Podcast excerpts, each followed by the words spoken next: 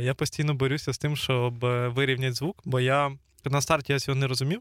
От коли коли почав перший випуск, там другий, третій записувати на взагалі на все, що тільки можна було, знаєш, і намагався просто доносити суть, але технічна сторона була зовсім забита. І я потім зрозумів, що є таке поняття, як е, стандартний рівень звуку, яка навіть у зараз професійних людей, які займаються продакшеном, там на високому рівні, у них є е, проблема з тим, що їх дуже тихо чутно. Е, я там заходжу на Ютуб, я слухаю, блін, ну дайте трошки звуку. Я ма я на максимум викручую, але але в цьому є проблема. Та й прикольно все таки грати з цим, знаєш, безкінечний процес. Так, ну чуєш, ти ж теж тільки починаєш, тому знаєш лайфхаків, як я їх називаю, будеш ще собі шукати, і будеш ще їх розуміти, і будеш ще краще і краще робити. Да, Воно все не приходить спочатку, як в принципі в будь-якій справі.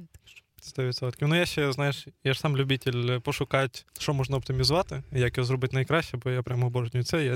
У мене, мабуть, з дитинства ця штука, коли я не люблю витрачати час даремно. У нас вдома були городи, у нас вдома була ця вся історія, і дурної роботи хватало, а я її ніколи не любив. Тому да. Як е, то кажуть, е, лінь. Е, цей двигатель прогресу. Да, да, це це точно. Я я повністю підтримую цю фразу. Це точно. Ну я обожнюю це. Усім привіт. Мене звати Бабі Іван. Це мій подкаст. Я запрошую сюди цікавих людей, експертів, з якими я радий поспілкуватись. Зазвичай це мої друзі, але це точно люди, які знають свою справу, які займаються цим е, з passion, я не знаю, як це правильно назвати по-українськи, але з бажанням, з пристрастю і стараються робити свою роботу як найкраще. Сьогодні в мене в гостях Марина Русо. Добрий день. Привіт. Від себе скажу, що знаю. Давай. Давай коротко, потім доповниш. Так, Марина. Марина зараз займається виробництвом. Як то має власне виробництво з легкої промисловості, робить одяг в основному, але також інші аксесуари, Щодо сумок не знаю, але шеврони, наприклад, ми обговорювали до до запису подкасту. Ти виготовляєш одяг, е, зазвичай це для якихось там інфлюенсерів або корпоративних клієнтів. До цього ти мала великий досвід у корпоративній структурі, можна так сказати, була топ-менеджером, через що маєш досвід управління і що класно. Е, і також ем, чесна людина, ти ти щира, в тебе багато складнощів е, на твоєму шляху, але тим не менш ти з ним з усіма справляєшся там протягом того часу, як я тебе знаю, ти все вивозиш і все виходить класно. Поділись, що, що сказав так, що не так. Взагалі, все наче сказав так. Цікаво, що там в Тіктоці, наприклад, я підписана не експерт. Е, тому, коли там до мене там, знаєш, я така експерт у чомусь, я така, блін, ну та немає експертів. Ну, типу, ти можеш бути експертом у тій справі, які ти вже зробив, якою ти вже пройшов, і де ти досяг успіху, сугубо в цій ситуації, сугубо. В своїй ситуації, тобто ти маєш результат. Тобто, ніхто не скаже тобі, що якщо ти так повториш, воно вийде так, як ти захотів, як ти запланував, як в тебе було перший раз. Тому я взагалі трошки стібусь на словом експерт. Може, тому що в інформаційному просторі дуже багато людей ним зловживають, і дуже багато оцих е, реклам в таргеті, ти знаєш, там я експерт там з чогось. Я вам зараз розповім, як там за тиждень побудувати виробництво, заробляти гроші, і ти сидиш просто фейспалм, тому що ну блін, ну це серйозно. Ви не можете за за тиждень, ви не можете навіть за два місяці розповісти, тому що ну ніхто не зможе розповісти. Це Люди... безкінечний да, шлях. це безкінечний шлях. Ну тобто, так, тому зі слов експерт. Трошки тролю постійно. Да, ну я я пам'ятаю, от знаєш періоди 18-19 роки, коли цей інформаційний простір був забитий повністю цим інфлюенсери. Люди люди побачили, що можна створювати курси, просто з нічого створювати продукт, який ну, такий не дуже корисний. Да. Там LTV, оцей сам кілька люди купляють в тебе цього продукту. Вона там дорівнює одиниці, максимум. Знаєш, всі всі вбухують гроші в маркетинг, е, в швидкі продажі, показати щось швидко. Хоча і теж дуже багато було зливів, я так е, ну пам'ятаю ці періоди і. Цього контенту, ну блін, він не для кого. І от знаєш, е, саме інформаційне поле. Типу, от, під, підійде для всіх. І мене зараз це теж тригерить абсолютно ця тема. І для новичків, і для і для супер супер експертів, суперскілових людей. Ну come on, ну ви ж не можете все в одну тарілку скинути. Так, зазвичай такі експертні якісь е, там не знаю, там записують, бувають прям курси там на місяць, на два, на три, там з кучою там інформації. І насправді на ринку України є люди, які професіонали в своїй справі, які діляться своїми там якимись знаннями, здобутками, там розповідають свій шлях. Але це не пігулка від того, що людина прийде, послухає це все. Вийде і зробить щось дуже ахірянне сама. Вона може замотивуватися там, вона може почути там чужі помилки і бути намагатися їх там не доводити в своїй роботі, наприклад. Але при тому всьому це просто здебільшого це мотивація. Мотивація і такі загальні якісь поняття про взагалі там будову бізнеса, про те, як все буває, про те, як буває. Тобто, це така штука. Ну для того, щоб навчали бізнес, це треба брати людину, людину собі в штат, або як мінімум на аутсорс, який ти будеш платити гроші раз в місяць, там нормальну суму, яка буде там тебе консультувати, направляти, підказувати. Тоді так, тоді це буде ну, працювати. Тому я не знаю, взагалі вважаю, що якщо у людини є якась базове розуміння в принципі про бізнес, ну тобто, хоча б там є розуміння, якщо складається, як ціноутворення робиться, то мені здається, краще купувати не курси, краще реально брати консультанта, тому що це відіб'ється потім точно. Тобто, це бо це індивідуальна робота. Людина буде аналізувати твої показники, людина буде бачити, що в тебе відбувається, і там автоматизувати, оптимізувати твої саме процеси, а не якби так знаєш, або всьому ні о чому це трошечки. Да, загально точно, бо ці загальні групи важко мені її зрозуміти, мені втиснутись в цей процес. Навіть е, є, коли є там яскравий приклад, як школи, ну там зрозуміла історія. Ти ти отримуєш базу, університет ти також отримуєш базу. Є якісь більш специфіковані е, університети, як там УКУ, кеш є, ну кеш є точніше, які. Які дають теж під під окремі напрямки і там вчать вчать якимось окремим областям, але я ще ж хотів сказати, що на ці цінні справді знання вони не даються тобі на блюдечки, і їх тобі не намагаються. Ті, хто створює ці знання, ті, хто ділиться цими справжніми корисними знаннями, вони не намагаються тобі їх принести, продати, продати швидко, так. бігом на емоціях. Е, тому, коли ви бачите в соцмережах, от я там заробив мільярд мільйонів, криптовалюта, ще щось, ще щось, виробництво одягу, так само про яке ми сьогодні будемо говорити. Так само швидко запустимося в вас там за пару тисяч у вас вже через два тижні буде буде мільярд клієнтів. Ну блін, таргет. Ви маєте розуміти кінцеву ціль цієї людини, для чого вона це робить. Всі роблять для того, щоб заробити.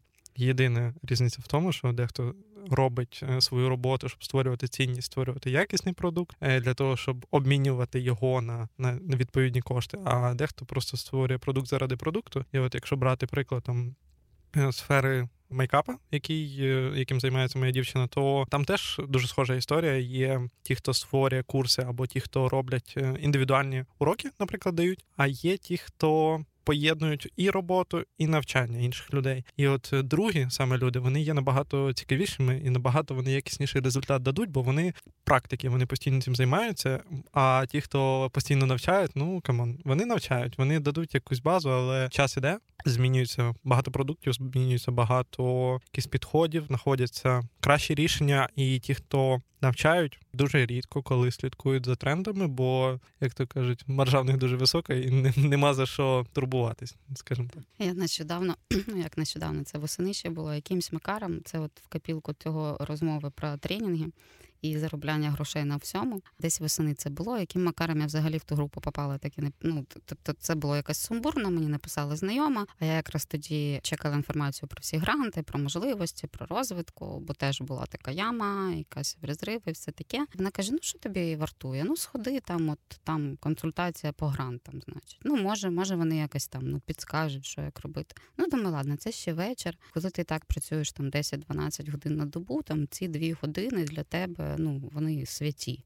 Я прийшла, підключилася к зуму, всі сиділи. І в якийсь момент друга людина там слухає мені 30 хвилин, загальна інформація, яка написана там і в дії, і в Ощадбанку, якщо зайти, тобто нічого нового. І при цьому всьому є люди, які ну питають, а я не проти таких загальноосвітніх, як таких міроприятій, як то кажуть. Це нормально, бо є люди, які я, наприклад, прочитала цю всю інформацію, тому мені було взагалі не цікаво. Але є там люди, які це чули вперше. І от такі люди задають їй питання в кінці. Кажуть, там скажіть, будь ласка, на що я зможу там витрачати кошти, от грантовські, от вони до мене прийдуть. І людина каже: там треба почитати, кому ви можете платити, кому ви не можете платити. І я розумію, що я втручаюся. Тобто, ні, не так, воно не так працює. Ви тільки можете платити на те, що ви вказали в бізнес-плані. Тобто, якщо ви вказали, що ви будете там на рекламу витрачати тисячу доларів, вам треба на рекламу, умовно кажучи, тисячу гривень, неважливо,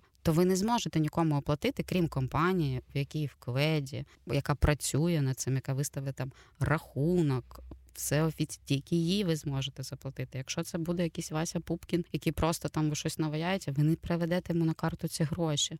І це треба людей попереджати, бо в мене є знайомий, який отримав грант, і він бігав там по сові, бідний там за перші два тижні, бо він розуміє, що йому треба закупати обладнання. а Він не може його закупити, а не може закупити, тому що його ніхто не попередив. Що там просто накладна, просто там ну, воно не підійде. Треба, щоб бо це цільові кошти. Тобі дають uh сугубо на якісь цілі. Ти не можеш їх використовувати, як тобі хочеться там піти, не знаю, собі випити, купити. Ти не можеш цього зробити. Я розумію, вони там цей якийсь семінар, тренінг, я навіть не знаю, як це назвати.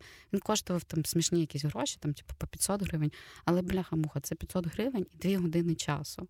Ну, тобто, це вже не 500 гривень. І вони приходять, ці люди. І от ти правильно сказав, що саме ці люди, це коли прийшов і там проходить декілька днів, і менеджер цього всього цієї організації пише мені: Марін, а у нас буде сьогодні там ще якийсь семінар. Кажу, дякую велике, мені не цікаво, ну там до побачення.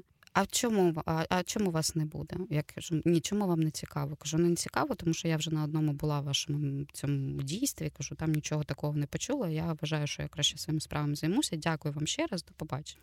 Маріна, ну ви ж ви, ви ж не чули, що що там буде. Ви не можете знати. І він мені ну. починає оцею НЛПшною, типа такою психологією з двох нульових. Він мені починає оце десяті роки, якраз і він мені починає. А якщо то, а якщо а ви ж не знаєте, а як ви можете сказати? Я я починаю розумію, я просто вже не відповідаю. І каже: якщо ви не встигаєте, то ж треба зробити все, щоб встигнути. Наприклад, я думаю, йоперний театр, дякую велике тебе, господі, добрий чоловіче, бо я ж без тебе не знала в житті, що треба. Ну те, що я хочу встигнути, треба встигнути. І це і вони наглі, і вони тобі продають, і вони тебе постійно пушать до того моменту, поки ти просто просто типа, не видалиш ці всі чати, оце все типа, в себе з телефона, бо це просто якась жесть. Ну. А от Стосовно кастом саппорту, цих кастомер саппорту, точніше, людей, які на на лінії сидять і стараються щось продати. У мене колись був досвід такий. Це відходимо трошки від теми, але тим не менш, я думаю, важливо зазначити про таку історію, що в мене був досвід. Я працював у теж кастомер саппорті на телемагазинах. Це була жесть. Я проходив стажування десь тиждень-два, але мені так важко було людям продавати, і там такі історії.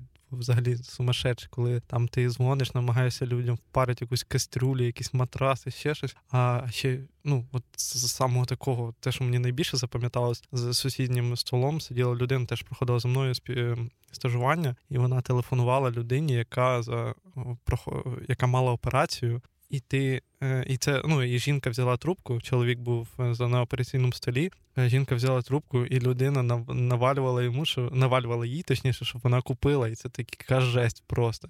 І блін, я маю надію, що ці всі історії там з методички вони вони відійдуть, бо це справді дуже дуже негативно впливає на HR-бренд компанії, на на бренд роботодавця компанії, на бренд, в принципі, людини, ну, компанії, яка створює продукт якийсь, до вас просто не вернуться другий, третій, четвертий раз. Тому з от з того, що корисного можна звідси забрати, не нехтуйте людською повагою е, до вас, якщо ви хочете, якщо навіть там сьогодні ця людина не купила, вона може вернутися другий, третій, ну там через два-три, як то кажуть, касання. Вона може через місяць повернутись і захотіти, бо там є якась прикольна пропозиція, яка їй до вподоби, але не не пушти так, щоб типу вас кікнули. Так, так, так. І є повага. Тобто людина відчуває повагу до себе, і це такі особисті кордони, тобто там клієнта, замовника, і це важливо. Ми вже не в 90-ті живемо, не в нульовій і навіть не в 10-ті. Вже оця НЛПшна історія продажів, оцей психологічний тиск, оце маніпулювання людиною це ну нікому не цікаве. Це ну такий просто відкат назад. Це люди, які ще трошки живуть там в тому часу. От я е, нещодавно у мене є клієнти, деякі декілька таких клієнтів, які тільки створюють свої мерчі, тільки починають робити, і ми з ними проводимо консультаційні такі бесіди. Тобто, там що їм треба зробити, куди піти, з чого почати, чим закінчити. І ми там все проговорюємо. Скрипти, які вони пишуть, щоб в інсті відповідати людям, там і так далі. І в якийсь момент кажу: ну от що ви що ви не вирішуєте за людину? Я така завжди, от проблема у ті, хто тільки починає, да? Да, вони вирішують за людину по собі. Ну, типу, по собі не можна взагалі, от ну по собі не можна рівняти. Ти не є твоїм клієнтом да, ти можеш там якість по собі, ну тобто, щоб там розуміти, щоб несибільність була, якісь там, не знаю, там краш-тести там влаштовувати, якщо ти виготовляєш щось, навіть купуєш, ти маєш це перевіряти. Тобто за це ти маєш відповідати. А за вибір людини ти не маєш відповідати. Ти маєш зробити продукт такий, щоб його хотіли купити. І якщо людина сказала, якщо людина не сказала, що це дорого, то ти не маєш оправдовуватися перед нею, написати такий скрипт, чого це там футболка, умовно кажучи, коштує стільки коштів. Або якщо людина сказала, що що вона там подумає і все, то окей, ми завжди на зв'язку. Там гарного дня, там мирного неба, бережіть себе до побачення. Тобто ні на кого не треба тиснути. Це час, який в конверсії потім ну така вона. Тобто, якщо людина хоче, вона купить. Якщо людина не хоче, вона не купить. Краще знайти тих, хто хочуть, а не вмовляти тих, хто не хочуть. Ну тобто, це така штука, і ну да, є, є в цьому. Да, ринок е, ринок дуже великий і От цікаво, да, до речі, така штука ти затронула, коли ти починаєш бренд, ми там трошки зараз перейдемо в цю в цю фазу. Е, як власне починати бренд? І один з таких да, порад, що не міряйте по собі, це важко дається. Я от по собі відчуваю, як мені важко. Раніше було ще важче, зараз трошки легше. Я стараюся абстрагуватися, фокусуватися на продукті, на маркетингу, якимось підходом. Плюс моє оточення це люди, які теж е, вибудовують свій бізнес, займаються бізнес розвитком цього бізнесу. Наприклад, прописати цільовій аудиторії потенційно, там теоретично, хто кому це може бути корисно, чи сервіс, чи чи продукт. І це є важливим, і да, не не дотиснуть, бо людей людей багато, можна знайти інших. Це стовідсотково. Давай тоді трошки перейдемо в зону. А як власне запускати власний бренд? Що потрібно, яку підготовчу базу зробити? От людина захотіла uh захотіла створити продукт, власний одяг. Ти, як людина, яка допомагаєш цим, виробник цього одягу, ти розумієш всі деталі. Е, яку домашню роботу потрібно зробити, коли прийшла ідея? Що я от хочу запустити власний бренд одягу. Від себе скажу так дисклеймером, що я теж мав досвід запуску одягу. Це такий дуже дивний процес, але тим не менш, у мене було бажання, я запустив через півроку закрив, але але by the way, я я намагався. Я тебе, до речі, по цьому приводу хотіла питання задати, але я тобі задам.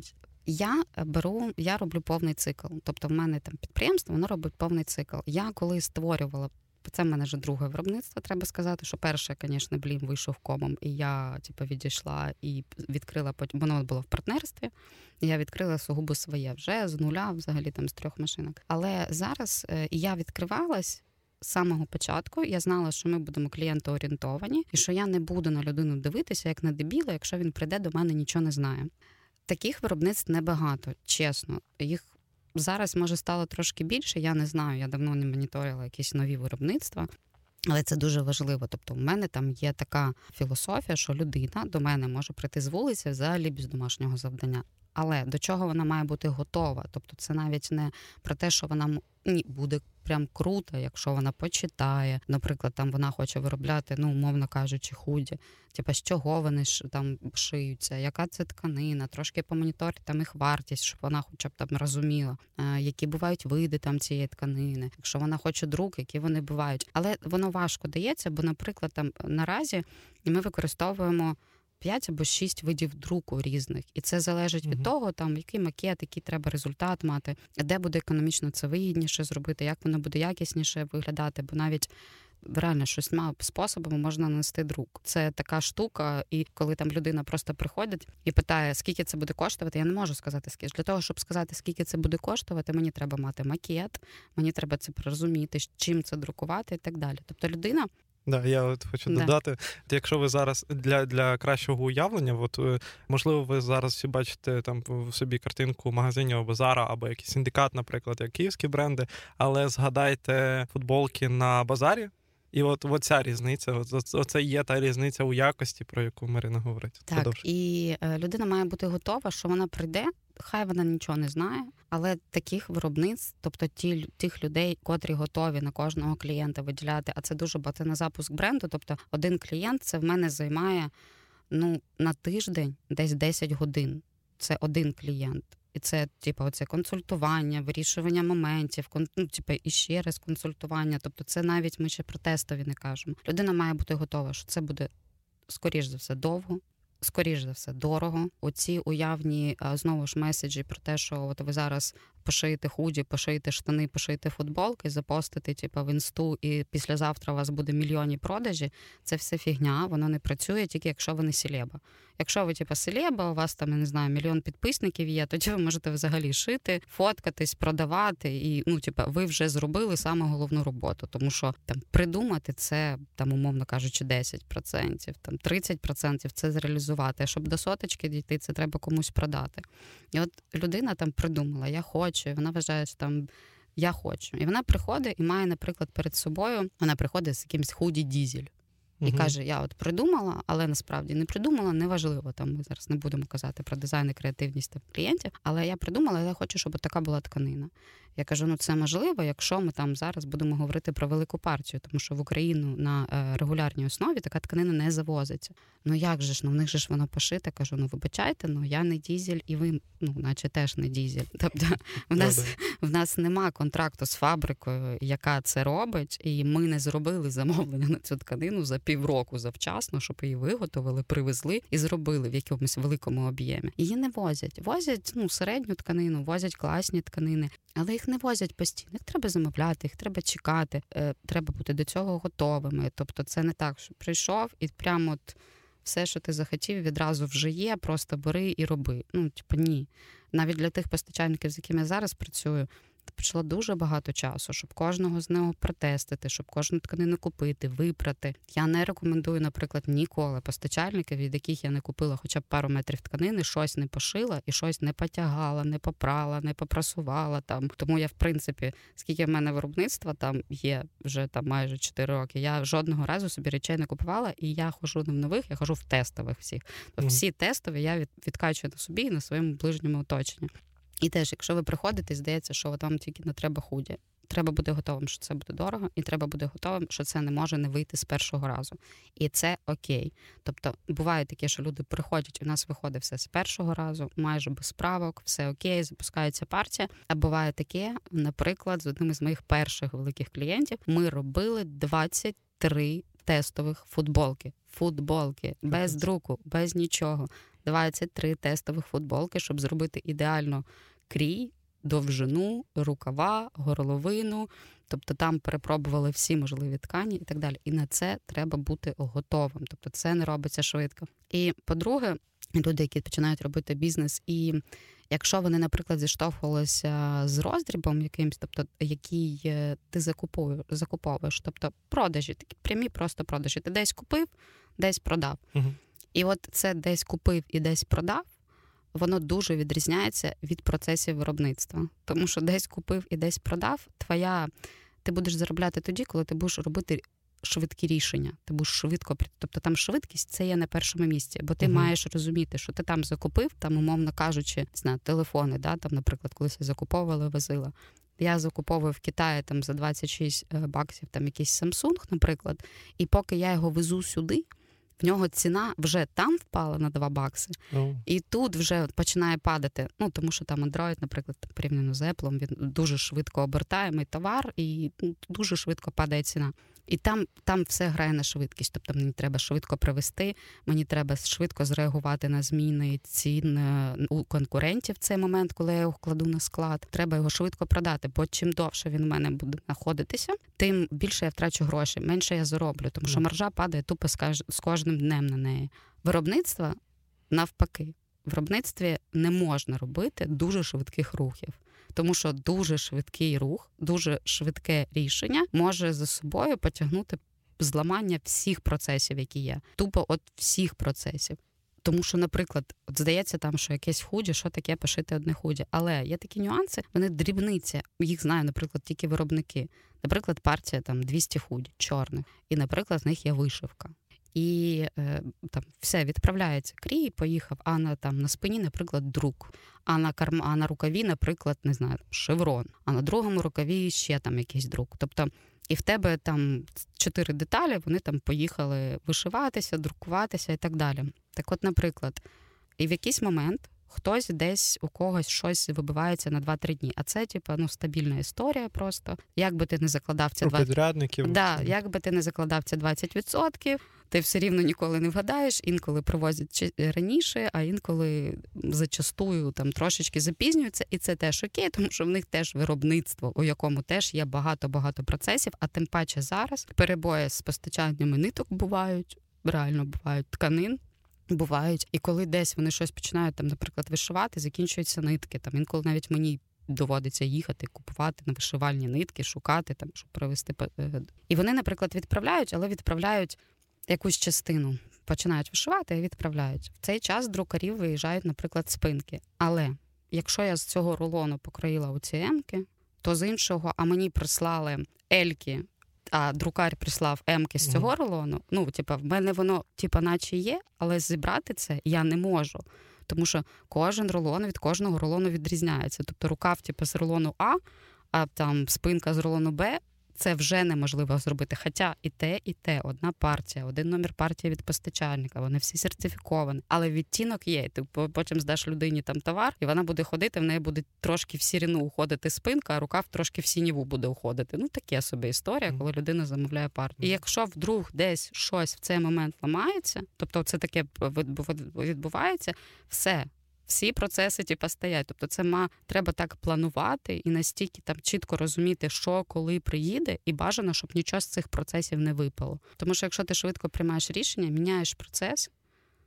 Потім дуже важко запустити наново. Тобто, посеред там якогось замовлення щось встаєш, і воно заново тобі важко потім повернутися, щоб це зробити вчасно, заплановано і так далі. А такі факапи зараз трапляються постійно. Ну зараз їх ще більше. Окей, так давай зараз трошки винирнемо. Людям теж е, узагальню, що є коли ми говоримо про продаж, є там дистриб'юція, дистрибуція, я це називаю, і а в і виробництво. І виробництво і дистриб'юція це два окремих процеси. Вам важливо розуміти. Те, що ви створюєте, це зовсім інший підхід, зовсім інший процес від того, як ви продаєте, що ви продаєте, зрозуміло, ви виробляєте. Давай трошки винирнемо, і для розуміння людей розкажи так верхньорівнево, який процес ем, виробництва отак для клієнта з боку, щоб він розумів, яка це цепочка. Ну, щоб без супердетального, але розуміння от цієї комплексності, знаєш, угу. щоб просто з чого це починається, чим це закінчується. Ну і от в залежності там коротко з підрядниками, як ти говориш, е, от е, де можуть виникати ці залежності, щоб люди теж розуміли.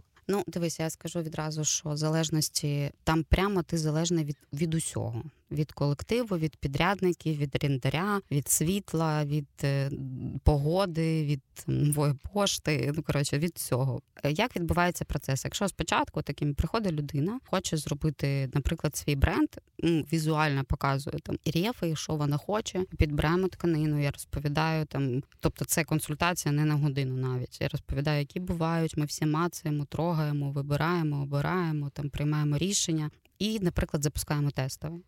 Запустили тестовий, тестовий зробився, тестовий не робиться швидко. Люди там питають, чому дорожче, тому що це індивідуальна робота. Тобто це друкар робить індивідуально, це вишивка робить індивідуально в одній одиниці, це технолог розробляє лікала, це відшив теж індивідуальний, тобто ти з процесів витягаєш швию.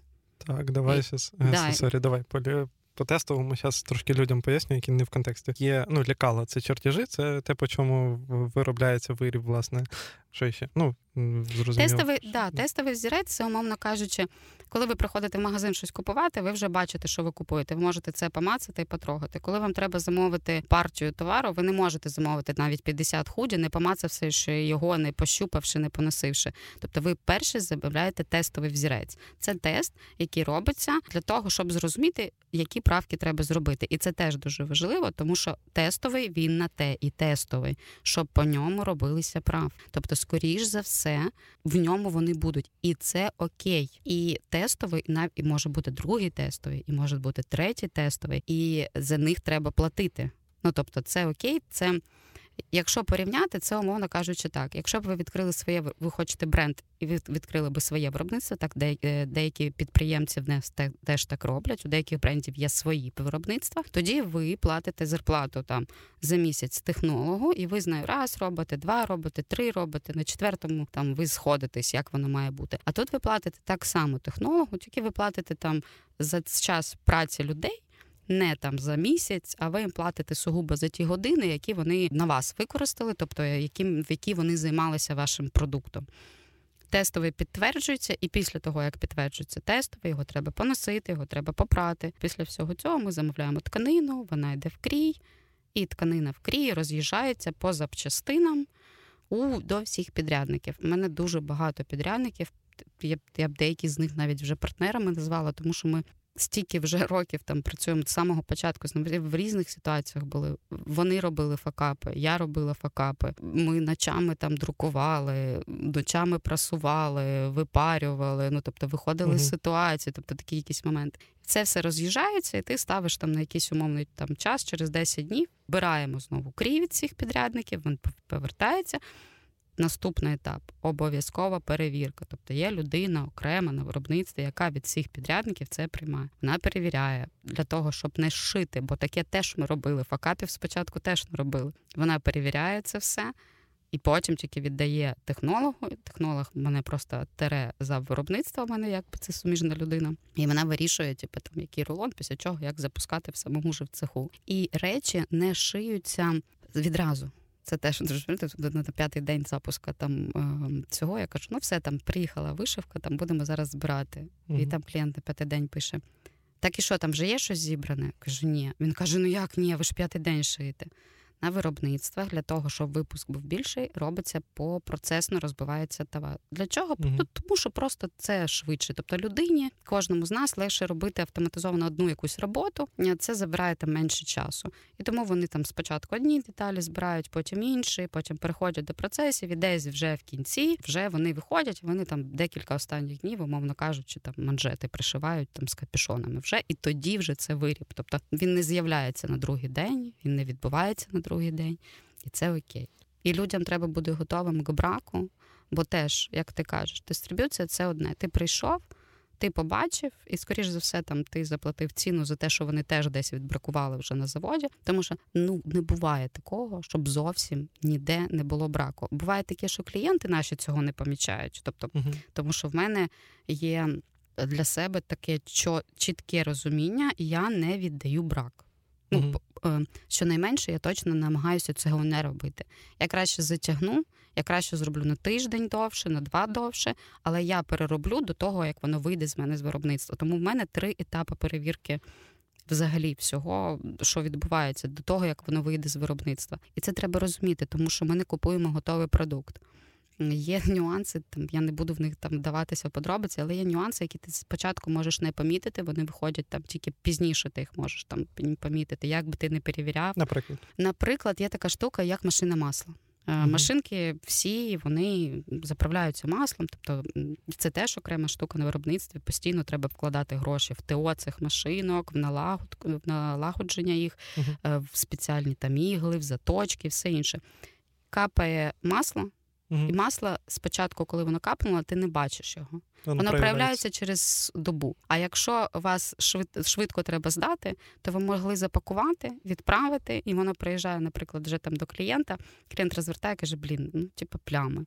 Такі, ну блін, sorry, типу, все переробимо. Я завжди забираю це все назад, і я завжди або перероблю, або типу, там в хімчистку відвожу за наші кошти. Там це все роблю. Але просто треба бути к цьому готовому. Тобто, це не якась з ряда вон виходяща там історія. Це нормально, це виробництво. Там таке може трапитися. І кожна ця штука вона затримує, може затримувати, і на це теж треба бути готовими.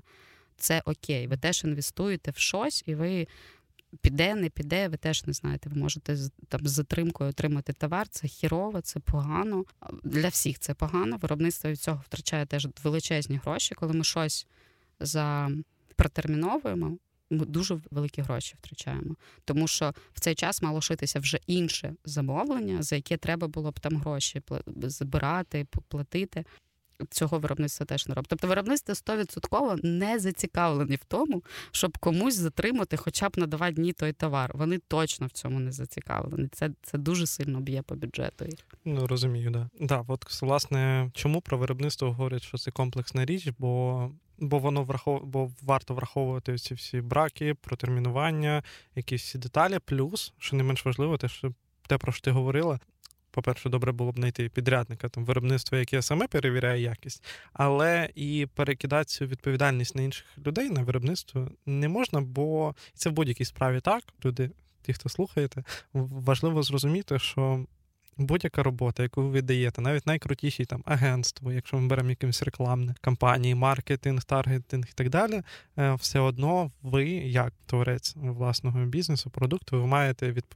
перевіряти і бути відповідальним за за кінцевий продукт. Не можна пере... переносити цю відповідальність на інших, бо врешті ви втрачаєте, і якщо ви десь не додивлюєтесь, то це ваша проблема. Sorry, але так воно є. На тему виробництва, е, якщо хтось хоче трошки більше поглибитись цю тему і подивитись, як е, працює виробництво. При цьому не важливо, чи це така промисловість, чи це якийсь е, там завод з виробництва машин. Наприклад, є дуже крута книга, називається Ціль. Процес безперервного покращення. Я недавно ну, рік тому, мабуть, читав цю книгу, але я хочу сказати, що це вона дуже прям добре описує усі деталі, складнощі, які виникають в процесі, і от е, що виробництво це постійний постійне вирішення якихось конфліктів, ботлнеків, типу вузьких місць, які треба оптимізувати для того, щоб покращився процес, і що навіть найкрутіші виробництва постійно мають ці всі деталі. Вони враховують, вони вони з ними працюють, вони їх якось вирішують. Тому, тому, якщо хочете послухати, ой, почитати або послухати в аудіоверсії, тому раджу глянути, і ви трошки. Станете ближче з виробництвом і зрозумієте всі їхні болі. Я тут трошки теж скажу, що є ще книга про виробництво Тойот. Вона називається канбан. Канбан це ціла система на виробництві, яка називається заощадливе виробництво. Там дуже все про автоматизацію, оптимізацію, типу процесів, от щоб не втрачати кожну хвилину, навіть коли там і там в них настільки круто це все побудовано, в них настільки круто це все працює. Це от те, е, куди хочеться дуже знаєш, цілитись, от саме туди. Там теж от про організацію виробництва, і там дуже багато нюансів, які там впливають в принципі на виробництво. Теж дуже раджу. Вона дуже структурована, вона така більш е, суха але от з реальними реальними кейсами, які можна використовувати в той чи інакший там спосіб в себе. Ясна річ, що всі різні. Наприклад, ми зараз не будемо казати, що якщо є е, є маленьке виробництво, де, наприклад, дві швеї, і власниця, вона ж там теретехнолог. Такі є, з такими працювала. Ось і ясна річ, що вони там не будуть, як там на Тойоті, клеїти штрих-кода uh е, і сканувати їх там на якось там, не знаю, там на рукав якийсь крій рукава. Ясна річ, що не будуть. Ну це не для них це не є. Типу вони більше на це часу витратять. Але про організацію простору, наприклад, навіть як вони е, рухаються там від машинки одної одного типу до іншого типу, і щоб це було зручно, зручно було їм, щоб потім вони посеред дня не перекладували, наприклад, там якісь заготовки з місця на місце, щоб відразу було організоване місце настільки, щоб людина не відволікалася, щоб людина працювала, працювала, працювала, а потім йшла собі на обід. Потім поверталася і знову працювала. Його можна е, втілити на будь-якому виробництві. Просто, типу, роз, ну, трошки ширше подивитися на це все, а не буквально там сприймати, що там написано. І це можна, і воно реально працює. Ну, Мене таке мотивує реально, бо мені хочеться от саме такого. Я теж а, постійно прагну там до оптимізації, там mm-hmm. чогось іншого. Зараз цим важко, тому що зараз е, команда зовсім інакша. У нас дуже мало там стало. Але але ви є. Ми є, да, в одному місці стало мало, зато відкрилися в іншому місці. Так що, в принципі, все окей. Типу, люди знайдуться, все окей. Ось і краще це знати. І взагалі, якщо відкриваєте виробництво, якщо відкриваєте бренд, от як ти сказав, не перекладати відповідальність за браки чиїсь, так само не перекладайте на когось відповідальність про взагалі ваш бренд, про ваш продукт. Трошки треба поглиблюватись. От інколи там я починаю розмовляти, він каже, блін, я не хочу розбиратися в цих тканинах. Угу. Я кажу: ну, якщо ти відкриваєш бренд, якщо ти його робиш, як ти як ти можеш не розбиратися в тканині? Тобі все рівно треба розібратися, хоча б зрозуміти, які є альтернативи, тому що це ти створюєш, ну ти не можеш в цьому не розібратися. Тобі треба розібратися, як продавати. Тобі треба розібратися там з ФОПом, тобі треба розібратися з касами. Ти маєш це знати, тому що не треба знати глибоко. Але поверхнево для того, щоб проконтролювати тих самих підрядників, не знаю, того ж самого бухгалтера, який тобі на аутсорсі звіти здає, ти no. ти щонайменше маєш приблизно хоч розуміти, коли вони здаються, щоб там спитати, ми здали, а де там декларація? Скільки там за цей квартал в мене податків вийшло? А що там? Оце все в цьому треба розібратися. І це такий типу біч, тому що дуже твор. Хто створює бренди? Бренди створюють загалом дуже не всі є нормально, прагматичні, підготовлені люди, але загалом, здебільшого, це творчі, дуже творчі угу. люди з натхненням, і вони такі: я хочу от все тут квіточку, тут там щось там літачок, а так, а щоб це було так, а це щоб було так, і от так я хочу все. А ну і ти ми пояснюєш, що, наприклад, це реалізувати там неможливо, тому угу. що є ідея, є і реалізація, і воно не завжди зістиковується. якісь які да, і це типу, окей, я або, наприклад, я можу це зробити, але це буде або дуже дорого, тому що там не знаю, наприклад, там зістиковувати рукав зі спиною, щоб друг переходив зі спини в рукав. Ну це складні такі типу, речі. Вони робляться, але це дорого. Ти хочеш, щоб було так, але це буде дорожче. Окей, давай будемо робити так. Ні, а це так дорого? Це ж тільки друк. Ні, це не просто друк. В цьому друці вже працює декілька людей. Друкарю там на 5 мм не можна здвинути. А швія, яка це все буде збирати, має типу, окрім того, що попадати в шви, вона ще й має попадати в друк. Тобто вивертати це все і дивитися. Це коштує дорожче. Ну от да, є деталі, є їх багато, які не обов'язково знати людині, яка насправді створює цей продукт, але там поверхнево треба так. розуміти, як це все відбувається. Плюс до того я від можу сказати, що якщо ви не хочете там брати відповідальність за Ну, якщо ви не хочете заглиблюватися ці процеси, тоді вам треба мати людину, яка з вашого боку буде відповідальна за за цю всю історію. Да, Бо підрядники не не бачать всю картину того, як ви хочете це створити, як ви хочете, щоб воно було реалізоване, і тим не менш, навіть мерч типу, які створюють інфлюенсери, то це все одно є як окремий проект, який важ, важливо вести, яким важливо керувати, контролювати його якимось чином. Там можна віддати багато речей на аутсорс, але як ми, наприклад, там з Валентиною минулого разу говорили про те, що все одно треба бути дотичним, треба треба мати в курсі, бо, наприклад, там у неї е, от харчовий технолог пішла. Просто е, людина через якийсь період, там за якихось своїх причин пішла, яка повністю закривала кухню, і їй довелося там за за півтора місяці навчитись цьому з нуля, щоб знати всі ці процеси, ці всі деталі. І да, чим раніше ви підготуєте себе, тим краще. Так, мене пішли швеї. Я за останній місяць краю, шию. Я б, якщо б мені хтось сказав, що я так шити вмію, я б, мабуть, не повірила. Так, рука швидко набивається, і реально це важкий період, але він крутий з того боку, що я занурилась в такі знову процеси, такі постійні, константні. Да. І я знову в них занурилась, і десь я знову бачу вже з іншим досвідом. Я бачу, що можна зробити там по-інакшому, навіть в технології десь пошиву, а чому типу, можна що так, от якось теж теж спочатку це, потім це так вже буде легше. І ти знаєш, воно так ну прикольно, важко, але прикольно. Це mm. типу такий досвід, нікуди від нього не дінеться. Це як і не пам'ятаю автора, але книжка Жорсткий менеджмент він говорить: uh-huh. 75% це ваше стратегічне там управління, але 25% віддавайте для того, щоб заглибитись в бізнес, щоб не не втрачати цю реальність. Так, так, так. І я на моєму досвіді.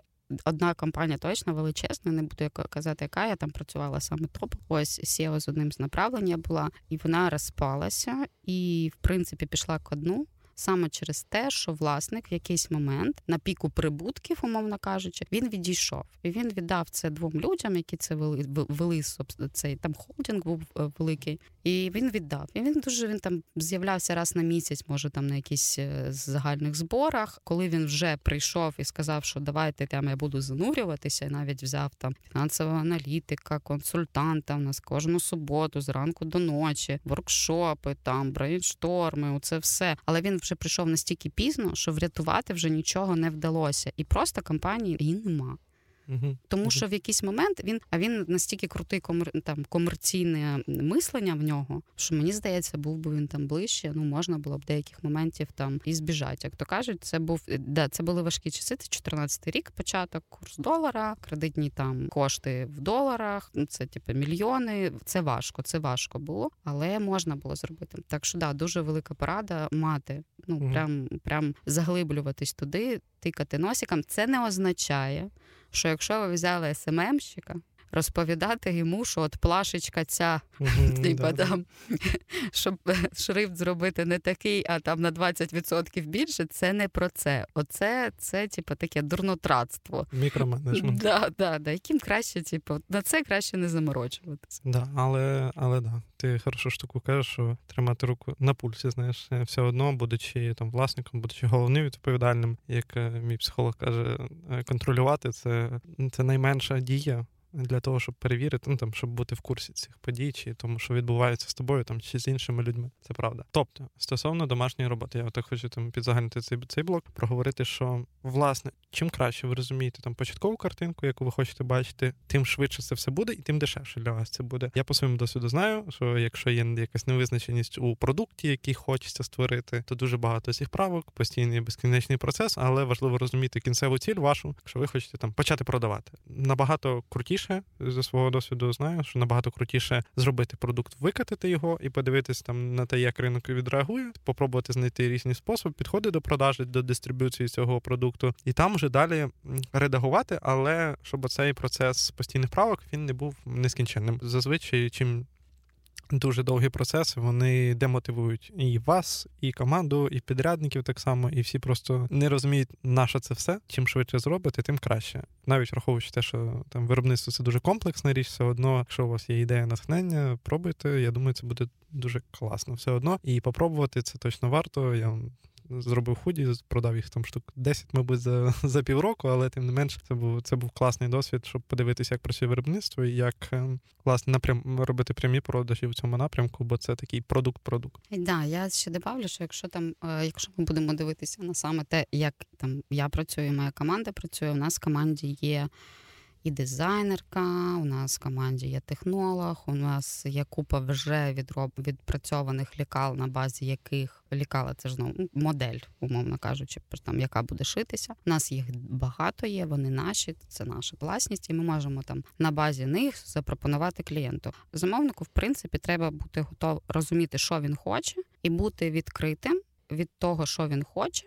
Е, реалізація може бути трошки по-інакшому. Це не означає, що буде гірше, але він має бути готовим к реальностям і просто, хоча б прийти на консультацію, проконсультуватися. Вдуматися, вслухатися, що кажуть, і тоді приймати рішення. Тобто, це ну воно працює на це треба витратити півтори години часу. Так, дуже е, є люди, я так скажу всім. Є люди, які приходили і нічого так і не шили. Де інколи по декілька разів приходили. Тобто, раз прийшла з ідеєю, давай робити. Людина приходить, ми починаємо робити, ми починаємо рахувати, починаємо там, я покажу якісь нюанси. Йде думати, приходить там через півроку, знову думає і так нічого не запускає. Для неї це важко, і це нормально, це окей. Типу, не кожна людина, це досить стресово, це досить непередбачувано, тому це окей. Інколи може комусь краще купувати якісь готові речі, реально їх перепродавати. Ну, типу, щоб не mm-hmm. там з головою не понурюватися в якісь виробничі процеси. Це це теж. Mm, да. Вже правда.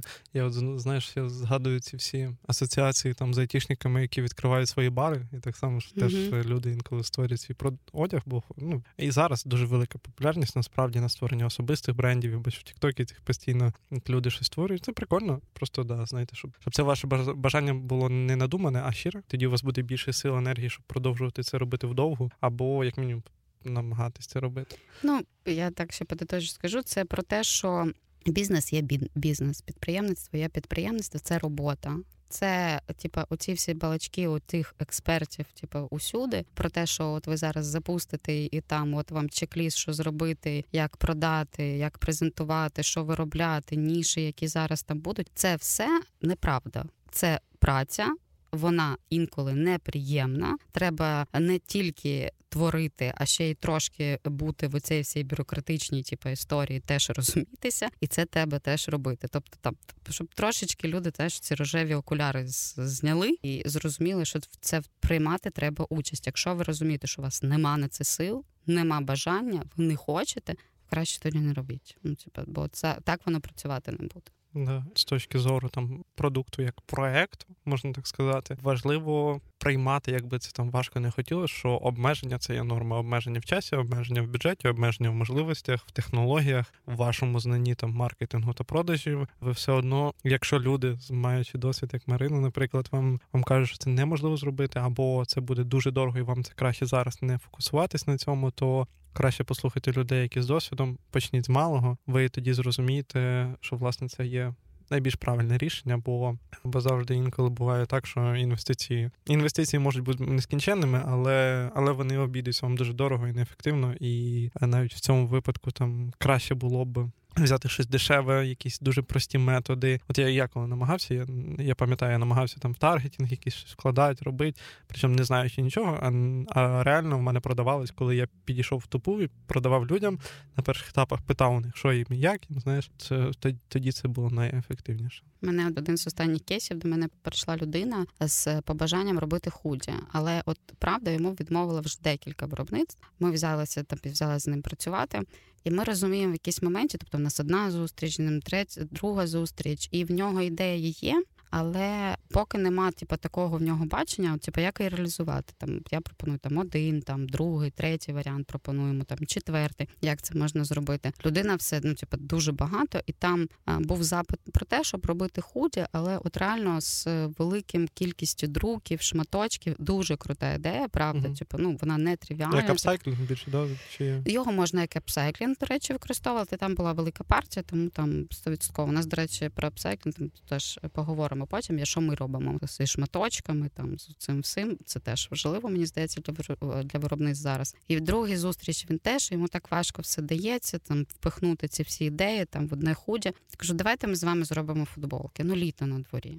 Угу. Давайте зробимо футболки. А ми можемо на футболки, типу, оце все, що я хочу надрукувати на худі. Кажу, давайте зробимо не все. Ну, типу, у нас є от одна тема, там вона закрита, там саме намальовкам, які ілюстратор зробив. Друга тема. Давайте ми от одну футболку зробимо і зробимо другий вид футболки. І буде дві футболки, і зараз літо, і ви вже зможете їх продавати. У вас вже буде працювати. Я кажу, і на осінь ми виставимо там, зробимо вам худі. У вас вже буде ваша аудиторія.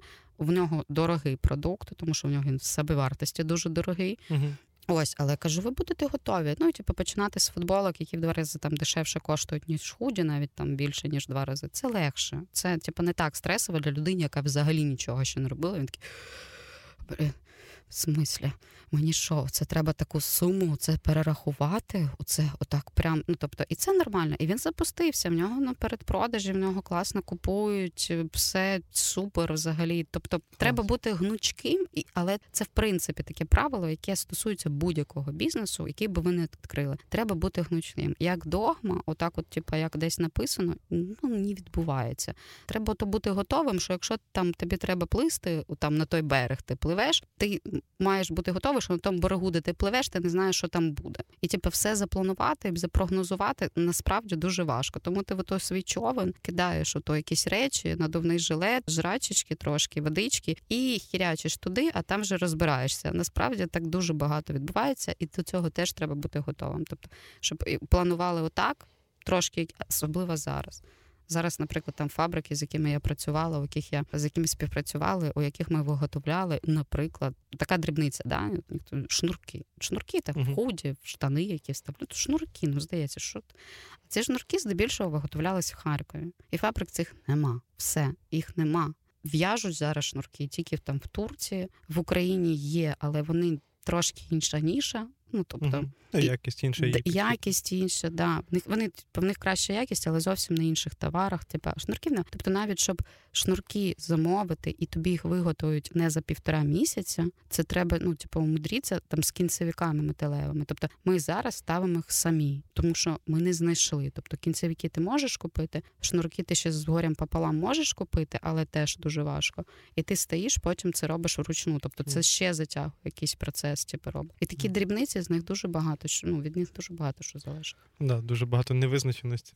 Знаєш, якщо ви певні, що ви знаєте все, як воно буде, то то значить, що ви не знаєте точно нічого. Е, Дивись, у нас не дуже багато часу. Я би хотів там обговорити ще одну таку важливу тему, і потім там до фіналу.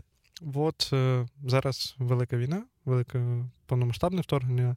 Багато людей там створює продукти, багато пов'язаних власне з військовою тематикою, це одяг, якісь ну теж рюкзаки і дуже багато чого. Я не буду зараз говорити. Ну та давай так, я коротко скажу. Ми з тобою раніше проговорювали цю історію, і багато на ринку було браку там тканини, яка горить, яка приносить дуже багато шкоди саме для людей. Але у цій тематиці, от якщо людина хоче допомогти, хоче зробити якийсь продукт саме для військових, uh-huh. зробити якісь підсумки, зробити якісь, не знаю, кофти, ще щось, не знаю, футболки. Що у такому випадку треба врахувати? Якщо вона uh-huh. створюється сама, це раз. Наприклад, вона хоче долучитись до якоїсь команди, можливо, то в яку сторону краще глянути? І от які плюси-мінуси цих варіантів? Угу. Ну, дивись, дуже класно, до речі, цю тему зачепив, тому що це реальні такі були в мене розмови з людьми прямо в магазинах тканини, де військовий мені розповідав, як він вчора ще з гарячу тканину знімав з е, бійця нашого. Ось е, що важливо, не починати самому. Тобто, якщо є така ідея, класно, супер. Тупо заходимо і шукаємо там в Фейсбуці, в інстаграмі саме найближчі якісь є волонтерські хаби, які шиють. Є волонтерські хаби, які плетуть там сітки. Це по-перше. Друге, є волонтери, є волонтерські організації, є великі в нас. Ми їх там всі знаємо. Да, там всі, хто допомагає, наш притул, Лачин, там те великі. А є дрібні волонтери, і вони теж дуже дуже потрібні. І вони зазвичай працюють з однією якоюсь бригадою окремою. Mm-hmm. Тобто і вони от там відшивають їм для цієї бригади, там і так далі. Краще піти к ним до них і сказати, я хочу це робити. Навіть якщо ви хочете на своїй базі шити, прийти вам ніхто не, якщо вони розуміють, що ви волонтерством займаєтеся, вам покажуть, як бо навіть аптечки. Ми нещодавно шили аптечки. Аптечка така штука, ти маєш її пошити. І треба зробити так, щоб людина могла її користуватися, і щоб вона могла користуватися в самих надзвичайних умовах, в яких там в принципі наші хлопці і знаходяться і дівчата. Тобто, щоб вони мали доступ до неї швидкий.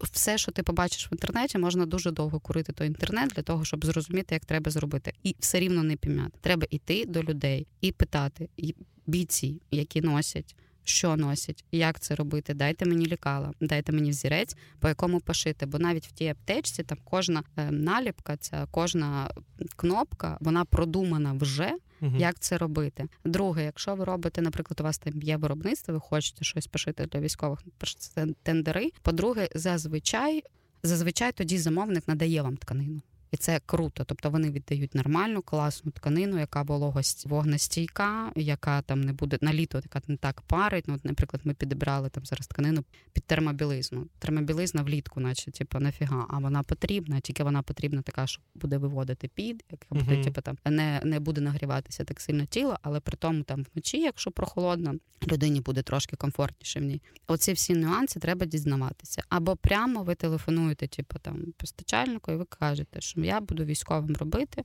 що мені цим там але я не раджу того. Краще йти от волонтерські організації, співпрацювати відразу з бійцями. Зараз їх дуже багато в кожному місті, під кожним містом, в областях, в селах. Дуже багато, слава Богу, людей, які цим допомагають, і вони вам точно розкажуть, що треба, що не треба. Бо буває таке, що понашивають, а воно потім там нікому не потрібно, або ну це таке собі. або приносить ще більше або, або приносить ще більшу шкоду. Да. Да. Тобто є у вас, наприклад, швейна машинка, є у вас просто руки, бажання, ідіть напряму питайте у організації, бо вони так чи інакше постійно в контексті цьому знаходяться. І я не знаю, ну там, наприклад, або на їхній базі відчувати, або навіть, ну мені здається, можуть бути такі варіанти, що вони можуть дати лікала, да. ти йдеш додому да. на швейній машинці робиш. Вони типу, навіть крій відразу дають. Є mm. є такі, і, і це нормально. В них, наприклад, волонтери сидять в одному місці, шиють там ці аптечки. Якщо ти хочеш допомагати, ти приходиш, тобі там на тиждень дають 10 там крію, всі запчастини, взірець, взяв, пішов і шиєш собі потихеньку. Клас, бо допомоги зараз багато не буває. Так, треба... так, так. Там, е, і дуже багато запитів. Так, і до речі, теж там, якщо в кого там є виробництво, наприклад, в виробництві ти все рівно зіштовхуєшся з купою тестових речей. Ну, типу, я там не можу всі тестові речі там на собі відносити. Там інколи буває по речі, зрозуміло, що воно не так. Там, але або якийсь дрібний брак, ну тобто якась маленька дірочка, там якісь буває бракована тканина з викрасами, тобто там не дуже рівний викрас на тканині, і це ну, можеш в комерційному полі ти це продавати не можеш. Я збираю такі речі там раз на якийсь період. Я просто коробки ці віддаю типу, з речами, вони нові всі, бо це теж важливо, це теж треба передавати. Тому що хлопці, наприклад, ну одна справа, що вони ходять, воюють, але вони так само, на жаль, мають поранення з пораненнями, потрапляють в кудись в шпиталь, і куди вони потрапляють, з них вже зрізають. Ну, типу, якщо треба реанімувати людину, з них вже зрізають одяг, і нема що навіть втягнути. Це теж важливо. Діл, ще, діліться. Да, я ще можу сказати, от мій друг недавно приїжджав на ротацію, він каже: «Е, є речі, там, наприклад, якісь 5-11, е, я не пам'ятаю, ще інші бренди МТАК, е, такі дорогі доволі військові бренди. І він каже, там на ну, на десь на фронті, де зручність важлива, вони важливі там. А коли ти в штабі ходиш, то там використовується просто що було, бо там дуже багато якісь роботи руками ходить, перетягувати якісь речі, і тому теж такі речі обов'язково підійдуть. Твоє питання до мене. Я насправді бачу, ти його проговорив. Я скажу чесно, я не особливо думала, що тебе запитати, uh бо по часу так собі, але е, ти робив свій бренд. Yeah. Ми скажемо всім, щоб всі знали, що ми з тобою познайомилися. Ми познайомилися з Іваном. Іван був моїм замовником. Да, да, Він колись прийшов е, з бажанням робити бренд. Можна скажу назву, бо вона дуже крута. Да, давай. Бренд називався Звичка і мені дуже сподобалася назва. Така е, хльостка е, українська, запам'ятовуючися. Він робив худі. І худі, типу, не не зовсім таке, як у всіх. Дуже багато тоді робили правок, але худі вийшли круті. Ось і питання у чому? Е, як ти вважаєш, чого в тебе не вийшло? І чи розуміючи свій досвід, чи ти повернешся ще до мерчу? Угу. або до бренду. Чого в мене не вийшло. Ну тобто, і в мене тоді було бажання це створити. Я створив, я почав там якось напряму продавати. І от я в той момент зрозумів, що в мене немає бачення далі. А що я хочу? Угу. Для мене якось цей продукт тоді став дуже е, звичайним, якимось ординарним. От і от я в цьому, типу, у мене аж. Я ж засмутився тоді, бо я такий, блін. Ну ти знаєш, сам процес мені подобався: створення, придумування, редагування, реалізації. А власне, я такий бачив продукт, блін, ну от я його тоді не полюбив, знаєш, до, uh-huh. до кінця якось. Я зараз хожу в ньому, мені класно, теж мені подобається. Люди ходять там постійно, я бачу десь сторіс навіть через пару років, що досі ці речі тримаються і все окей. Але да, мене тоді просто я от не побачив, а що далі. І от через те я тоді припинив цю штуку робити. І чи повернусь я, та не знаю. Я от знаєш, я коли дивлюся на бренди, я вже трошки з деформацією, ці профдеформації дивлюсь на них. Я розумію, що блін, там роботи, що мені краще піти підтримати бренд якийсь український, який робить класні шмотки. Трошки з затравочкою, що власне половина речей мого моєї шафи це твої речі, твого твого власного виробництва і бренду, який ще поки поки не не анонсований, але тим не менш. Е, І мені хочеться підтримувати ці ці бренди компанії, які створюють, бо вони теж заморачуються над якістю, заморачуються над пошивом, заморачуються над над тим, щоб це виглядало стильно, класно і так далі. Ну, в мене, наприклад, ще ну, в мене стиль міняється постійно. Раніше пару років тому це був більш спортивний стиль. Зараз я перейшов там на брюки, футболки, рубашки. Знаєш, я от, типу, ну якщо вже створює, то мабуть якісь брати там, як як Катіму, наприклад, вони вони закупляють е, шерсть uh-huh. Лора П'яна.